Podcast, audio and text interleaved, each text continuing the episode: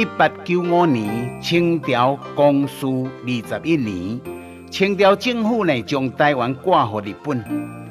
日本的战神啊，叫做乃木希典。乃木希典伊带领着军队，特别来接受着台南府城。迄阵台湾人，尤其台南府城是可比惊弓之鸟啦，人心惶惶。台南府城已经是无政府的状态，情况非常危急。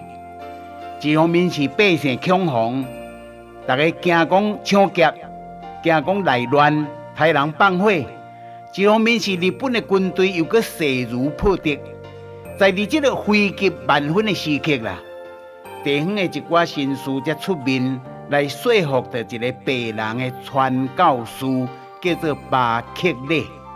恳求巴克利出面来甲日本的军队交涉，希望双方会当和解。台湾人卖反抗，日本兵也卖大开杀戒，大家和平解决。终有呢，在巴克利传教士的化解之下啦，避开着一场的大屠杀。所以台湾人唔通忘记哩巴克利这个传教士。巴克利伊是英国苏格兰的人，二六岁就来到咱台湾。伊是台南新学院的创办人。台湾第一台白字的印刷机，就是巴克利对伊的国家对苏格兰引进的。巴克利一生的任务就是推动新学的教育，甲台湾人捌字，甲台湾人读圣经。